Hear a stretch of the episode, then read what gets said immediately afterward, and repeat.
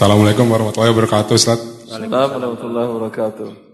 Ustadz, Ana mau nanya, apa hukumnya kita kan mengumpulkan koin dari sebuah permainan, katakanlah itu dari Shopee lah ya Ustadz ya. Kita mengumpulkan koin itu, misalkan kita mengumpulkan koin sebanyak 50.000 nih koin yang sudah kita kumpulkan. Lalu apabila kita membeli barang seharga 100.000, itu koinnya bisa dipakai buat potongan diskon, Ustaz. Jadi misalkan harga diskonnya itu sebanyak 25%. Jadi kalau misalkan harga barangnya itu 100.000, dapat potongan 25%. Jadi sekitar 75.000 ya, Ustaz ya. Jadi koin yang kita kumpulkan 50.000 itu berkurang menjadi 25.000. Terus kalau misalkan harga barangnya 40.000 kena potongan 25%. Jadi harga barang 40.000 jadi kena potongan koinnya itu jadi 10.000, Ustaz. Itu hukumnya gimana, Ustaz? Enggak paham sih pertanyaannya. Coba ulangi. Itu mengumpulkan koin dari suatu permainan.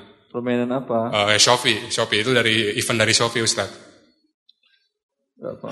Permainan apa ini? Dia dari kuis, terus ngegosok-gosokin. Pertanyaannya apa kuisnya? Pertanyaannya itu sih biasa Ustaz, kayak pertanyaan-pertanyaan biasa terus. Apa yang biasa itu apa? Contohnya apa? Kayak tebak-tebakan gitulah Ustaz. Contohnya apa? Kayak apa ibu kota negara? Apa ibu kota Indonesia gitu kan? Terus start di situ dia dapat koin. Haram dapat koinnya ini. Haram dapat koinnya ini. Oh gitu. Ini sudah kita bahas kan ya? Belum. Kok belum? Rasulullah mengatakan la sabaqa illa fi khufin aw hafidin aw naslin. Pertemuan berikutnya insyaallah. Bahwa kata Rasul pertemuan berikut insyaallah. Iya.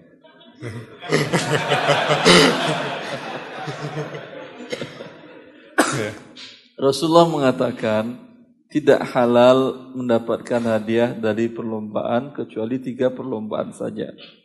Yang 3 perlombaan ini berguna untuk ketangkasan dalam berjihad fi sabilillah. Pacu kuda, pacu unta, dan lomba memanah. Ini boleh dapat hadiah dari pihak ketiga. Iya. Ya. Adapun selain ini hukumnya adalah haram dapat hadiah. Kecuali yang semakna dengan ini. Seperti lomba karya ilmiah. Atau lomba hafiz Quran. Atau lomba hafiz hadis Nabi SAW. Atau cerdas cermat dalam masalah keislam. Atau ilmu syar'i. Ya. Tapi itu sesuatu yang tidak berguna. Dengan pertanyaan tadi berubah enggak ibu kota negara Indonesia? Kalau dia enggak tahu apakah ditanya oleh malaikat ibu kota negara Indonesia apa? Kata malaikat. Meskipun itu diskon ya Ustaz ya, bukan hadiah, meskipun itu diskon sama ya. Sebentar, hadiahnya ini jadi tidak halal bila ada ini. Maka hati-hati Anda dalam perlombaan. Terkadang mungkin untuk agar meramaikan kajian ada diberikan door prize atau untuk meramaikan pertemuan kumpul keluarga atau family gathering umpamanya ada door prize, yaitu ada hadiah dari perlombaan. Kalau perlombaannya bukan 3 perlombaan ini dan yang semakna, haram dapat hadiahnya.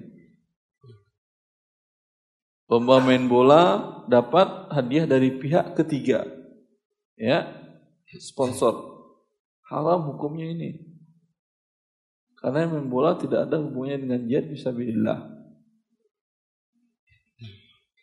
Oke, pertanyaan kedua Ustadz, saya kan ini ya driver Grab ya Ustadz ya. Kadang saya sering menerima orderan tuh. Sebentar, kalau nggak salah pernah waktu dalam masalah perlombaan kemerdekaan, dari kemerdekaan sering kan itu di sini kan dibahas. Itu cuma sekedar pertanyaan saja. Pertanyaan. Yang jelas kaidahnya seperti itu. Perlombaan di hari-hari umpamanya. Hari-hari kemerdekaan ada perlombaan yang tidak termasuk dalam 3 perlombaan tadi atau yang semakna dengannya, maka tidak boleh dapat hadiah. Sekedar ramai-ramai, ya tidak ada yang haram di sana, ya tidak dapat hadiah, tidak ada masalah. Tapi dapat hadiah ini hukumnya haram. Oke, pertanyaan kedua Ustadz, saya kan driver. Ya, ini umum maksud saya ya, bukan kasusnya ini saja. Sampai di sekolah-sekolah kadang sering seperti ini juga. Dapat hadiah untuk pertanyaan yang tidak ada hubungannya dengan ilmu syar'i, tidak ada juga tentang hal yang berguna. Ya. Oke, Ustadz, pertanyaan kedua, saya kan driver Grab ya Ustadz ya, saat ini. Jadi kadang-kadang setiap ada orderan masuk itu, ada yang dia tuh pakai sistem GrabPay sama promo Ustadz. Tapi karena saya sering ikut kajian Ustadz di YouTube ya, tentang sistem GrabPay, GoSend, dan lain-lain. Jadi kalau ada orderan yang GrabPay terus sama termasuk promo itu sering saya tolak Ustadz. Jadi saya biarin aja, itu tindakan saya kira-kira benar gak Ustadz? Benar sekali. Terima yang cash saja, Alhamdulillah. Tapi di situ ada yang promo Ustadz gak pakai GrabPay tadi, berarti... itu nggak apa-apa Ustadz kalau yang promo itu. Jadi misalkan Argo itu harganya 10.000, terus di aplikasi itu promo jadi 7.000, itu nggak apa-apa Ustadz. Yang bayar 3.000 siapa? Yang bayar 3.000 potongan dari Grab itu sendiri Ustadz. Anda dapat uang berapa Anda? Jadi Argo keterangan di aplikasinya itu 10.000, terus mendapatkan promosi jadi harga Argo jadi 7.000 Ustadz. Jadi ke saya 7.000 masuknya Ustadz. Anda yang ngasih potongan berarti? Bukan, dari Grab-nya. Dari Grab-nya sendiri. Dari perusahaannya. Diskon. Yang ngasih diskon Anda atau si Grab-nya? Si Grab-nya. Berarti Anda terima 10.000 atau 7.000? 7.000. Berarti Anda yang ngasih berarti? Tapi ini sih kata konsumennya, ini sesuai aplikasi ya, di aplikasinya. Iya, Anda dibohongi oleh si Grab. Oke. Dia bilang dia ngasih diskon, padahal Anda yang ngasih diskonnya atau tidak? Ya. Kecuali Anda dapat 10.000. Ya. Ya. Tapi Anda terima dari si ibu 7.000, nanti Grab bayar 3.000 ke dia. Itu ya si Grab yang ngasih diskon. Berarti kalau ada orderan masuk terus langsung spontan gitu, Ustaz, langsung masuk orderan terus promo gitu. Berarti termasuk yang promosi itu harusnya saya tolak aja, Ustaz. Ya, rugi lah Anda kan. Kalau Anda terima kan rugi Anda. Oh, gitu. Rugi 3.000. Iya. Kalau jaraknya umpamanya Jakarta Surabaya berapa Anda rugi? Bisa 3 juta Anda rugi ya. Ya, Ustaz. Allah barik fiik. Ayo, oke. Jazakallahu khairan. Assalamualaikum warahmatullahi wabarakatuh. Assalamualaikum warahmatullahi wabarakatuh. Barangkali pertanyaan terakhir dari Ibu. Ya, silakan. Subhanallah, ini perhatian penting ya. Orang membesarkan perusahaannya dengan merugikan orang lain. Iya atau tidak? Dia karena secepat begitu gak kepikir bahwa sebetulnya rugi dia. Sehingga orang senang ada diskon, ada promo. Yang diskon promo bukan orang, dia yang diskon promo. Cuman karena geraknya cepat, dia gak sempat berpikir panjang. Ya, harusnya dia sampaikan ketika itu ada. Terserah masing-masing Anda. Kalau mau ngambil berarti Anda ngasih diskon ke pelanggan. Ya ngapain saya ngasih diskon ke pelanggan? Saya butuh uang nambah malah. Ya atau tidak? Kecuali Anda orang kaya raya. Kalau mereka kan kaya raya yang si pengelolanya itu. Allah Ustaz. Silakan Ibu jika ada yang... Ada Ustaz? Iya. Langsung ke pertanyaan saja ya Bu. Assalamualaikum warahmatullahi wabarakatuh. Waalaikumsalam warahmatullahi wabarakatuh.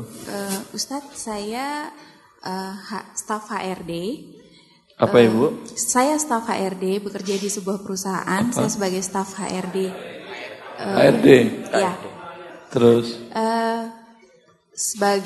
Karena ini tugas dan tanggung jawab saya, jadi terkait dengan kebutuhan karyawan melakukan pinjaman, entah itu ke bank atau KPR, baik syariah maupun bank konvensional, itu bagian dari kewajiban kami di HRD untuk membuatkan surat aktif bekerja. Kemudian kami juga mengkonfirmasi dari bank apakah benar karyawan tersebut memang karyawan kami, termasuk berapa upahnya sampai detail seperti itu Ustadz. Tugas saya bukan hanya itu, tapi mengkonfirmasi bank itu salah satu dari pekerjaan saya. Itu bagaimana ya Ustadz? Ya, pekerjaan Anda membantu orang dapat riba kan ya? Staffnya ada 4 sih Ustadz, tidak selalu saya yang jawab. Jadi maksud ibu gimana? Kalau 4 masuk neraka enak gitu? Bukan. Daripada sendirian, enggak. Walaupun semua kita masuk neraka, tetap neraka tidak enak. Jangan berpikir kalau banyak kan enak rame-rame. Innalillah. Ya. Kalau tolak mentah-mentah. Jangankan Anda, saya waktu lalu di daerah Sulawesi, ada salah satu Kapolres tidak pernah mau tanda tangan bila ada bawahannya yang mengajukan kad riba itu. Haknya dia untuk tidak melakukan hal yang haram. Dan ini harusnya dilindungi undang-undang kan? Bukankah setiap warga negara itu menjalankan agamanya sesuai dengan kepercayaannya. Ini jelas Al-Quran nasnya mengharamkan. Bukan sesuai percayaan lagi, sesuai dengan kitabullah. Ya. Haknya dia untuk tidak melakukan itu. Dan dilindungi oleh undang-undang. Sebenarnya saya itu karena saya di bagian payroll, bagian penggajian. Jadi dari segi suratnya dan tanda tangan itu kan dari manajer saya Ustadz. Hanya saya itu mengkonfirmasi benarkah misalnya si A ini upahnya misalnya 10 juta. Itu Pak, itu Ustadz saya hanya. Yang nanya Bang. Yang tanya Bang. Saya bilang saya nggak mau jawab. Kalau Anda jawab terjadi akad transaksi ribanya. Mau gitu. Kalau Anda nggak jawab kan nggak terjadi kan ya? Iya sih Ustadz. Ya terima kasih Ustadz, jazakumullah khairan. Ada lagi Ustadz, silakan saya. Sudah selesai, ya yang lain silakan. Dibuka pertanyaan lagi. Sudah cukup habis. Jelas. Sudah. Satu lagi Ustadz. Penting aku nggak pernah dijawab di Radio Roja juga. Apa? Aku karyawan salah satu perusahaan retail laptop di Jakarta. Offline store-nya ada, online store-nya online-nya juga ada. Pelan-pelan ngomong, ada tajwid kalau ngomong ibu. Kalau nggak bertajwid saya pusing. Coba. Salah satu karyawan retail laptop komputer di Jakarta. Iya. Terus pertanyaannya apa? Perusahaan baru-baru ini kerjasama lagi sama leasing Ustadz, Credit Plus. Terus? Saya kerjanya di toko, di offline store-nya. Jadi kalau ada akad dia pembeli mau beli ke laptop saya, ke toko saya, itu saya emang ke akadnya itu dari Credit Plus sama si pembeli. Tapi yang buat invoice hutangnya itu saya. Gimana Ustadz? Selain Credit Plus juga ada Home Credit, lalu ada. Sebentar, Anda menjual ke dia tunai? Enggak Ustadz. Jadi di perusahaan itu kerjasama sama Credit Plus. Jadi pembeli itu bisa beli laptop saya kredit lewat Credit Plus. Iya, Anda jualnya kan tunai, lalu dia bawa ke Credit Plus gitu bukan? Iya. Dia yang bawa atau Anda yang bawa? Kerjasama Ustadz, jadi nanti kalau misalnya ada pembeli yang mau beli dia bilang saya mau pakai cicilan Credit Plus, nanti orang Credit Plus di mall itu tuh datang ke toko saya, jadi saya cuma bikin invoice-nya aja Ustadz, tapi transaksi akad dianya itu sama orang Credit Plus-nya sendiri. Saya cuma ngasih laptopnya, saya bikin invoice-nya. Gak ada masalah. Anda kan invoice atas penjualan laptop dikasihkan kan ya? Kalau misalnya ada ke kantor itu kerjasama sama bank konvensional itu bisa transaksi kreditnya itu di mesin EDC tapi dikenai biaya 2%. Kalau nggak dipakai kena biaya 2% itu perusahaan rugi 2% dari pihak banknya. Jadi perusahaan nggak mau ada potongan dari bank 2% itu, jadi 2%-nya juga kena perusahaan gitu maksudnya. Kalau itu jadi riba jadinya. Itu juga saya yang kalau misalnya itu yang geseknya itu saya, terus gimana Ustadz? Ya gesekan Anda gesekan riba berarti kan ya. Terus ada juga Ustadz, jadi perusahaan juga kerjasama dengan Blibli InStore Ustadz. Jadi itu startup online dia. Ya, ini ribanya dari mana? Itu saya jelaskan tentang kartu kredit. Dimana kalau fee 2%-nya yaitu fee marketing itu dibebankan oleh bank kepada nasabah. Ya, maka biasanya si merchant mengatakan kalau dengan kartu kredit ada penambahan 2%. Berarti ini yang menanggung adalah si nasabah, berarti dia ada penambahan 2% dari harganya, dan ini adalah riba. Ya, terus? Ini perusahaan juga kerjasama sama Blibli InStore Ustadz. Jadi Blibli ini menyediakan cicilan bunga 0% menggunakan kartu kredit semua bank kecuali Bank Mega.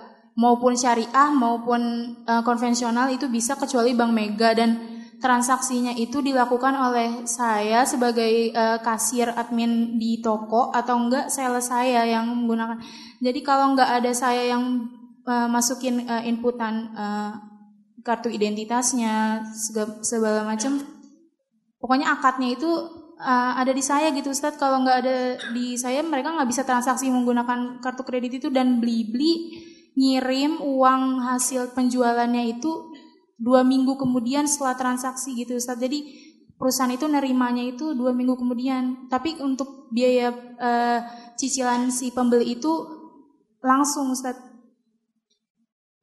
Mau itu full payment atau enggak dia cicilan, tapi 0% katanya Ustaz. 0% tuh kalau terlambat tetap bertambah kan ya? Iya Ustaz. Dia tapi nyicilnya bukan ke toko Anda. Maaf, iya apa Ustaz? Blibli tadi enggak paham saya. Yang Blibli tadi. Yang kita perusahaan itu kerja sama Blibli. Blibli itu dia menyediakan semua cicilan kartu kredit. Jadi Bliblinya kerja sama bank. Saya nerima uang dari penjualan itu udah dapat potongan. Toko Anda jual ke siapa? Ke pembeli, ke customer langsung. Ke customer langsung. Cuman yang bayarin nanti Blibli-nya Ustaz. Blibli yang bayarinnya. Iya, itu udah dari Blibli-nya itu udah dapat potongan dari kartu kreditnya. Itu misalnya saya jual 3.900.000. Nanti Blibli itu kirim ke perusahaan saya itu udah kepotong 2%. Beda sama yang mesin edisi. Kalau mesin edisi dia saya misalnya penjualannya itu laptop 39. Boleh ya. Kalau dipotong boleh. Halal nggak Ustaz? Boleh. Tapi kan kerjasama Ustaz menyediakan cicilan kayak gitu. Kan akadnya jual beli. Anda kan jual beli tunai kan? Iya. 2 minggu lagi dibayar. Kan nggak ada denda keterlambatan kan? Nggak ada Ustaz. Iya nggak ada. Tapi kalau pembatalan beli atau retur rusak gitu Ustaz, pihak kantor harus bayar ke Bliblinya. Pihak kantor harus bayar ke Bliblinya. Jadi nggak ada. Jadi misalnya ada barang pembeli itu beli barang ke kita lewat pembelian transaksi Blibli itu, terus barangnya rusak. Perusahaan itu harus ngembaliin uang yang Blibli kirim tadi itu, Set. Tapi harga laptopnya itu nggak pakai hasil dari potongannya itu. Iya, nggak ada masalah juga, boleh.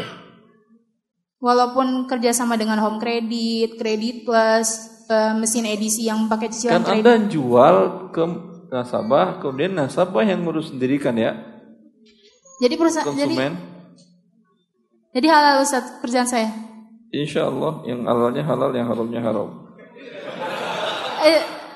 Terus gini Ustadz, yang saya ini tuh perusahaan itu kan suka PO ke perusahaan lain, ke distributor. Perusahaan saya itu kadang nggak bayar pembayaran untuk datangnya PO itu. Apa sih kalau yang Ustadz pernah sampaikan itu mengikat gitu Ustadz? PO-nya mengikat. Itu bagian Anda atau bukan? Bukan. Udah, ngapain urusin?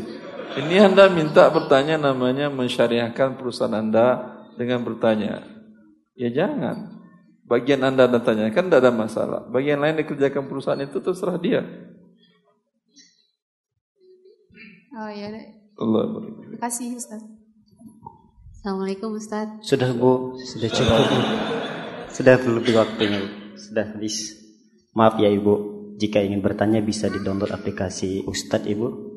Nanti bisa ditanyakan langsung kepada beberapa dokter, termasuk Dr. Erwandi. Nanti bisa langsung berkonsultasi di aplikasi Halo Ustadz tersebut Ibu. Silahkan di-download aplikasinya ya. Baik. Kalau saya biasanya hari Senin, Selasa, Rabu, Jumat, Kamis tidak ada. Jam 6 sampai jam 7. Jam 6 pagi. Sampai jam 7 jadwal Ustadz pagi.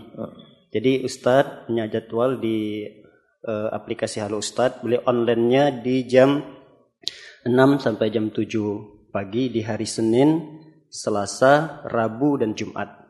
4 hari. Jadi silakan Ibu di-download juga Bapak-Bapak yang ingin langsung berkonsultasi dengan Ustadz. Download aplikasi Halo Ustadz. InsyaAllah bisa berkonsultasi seperti hari ini, hanya bedanya kita tidak bertatap muka saja dan tidak mendapatkan fadilah duduk di majelis ilmunya.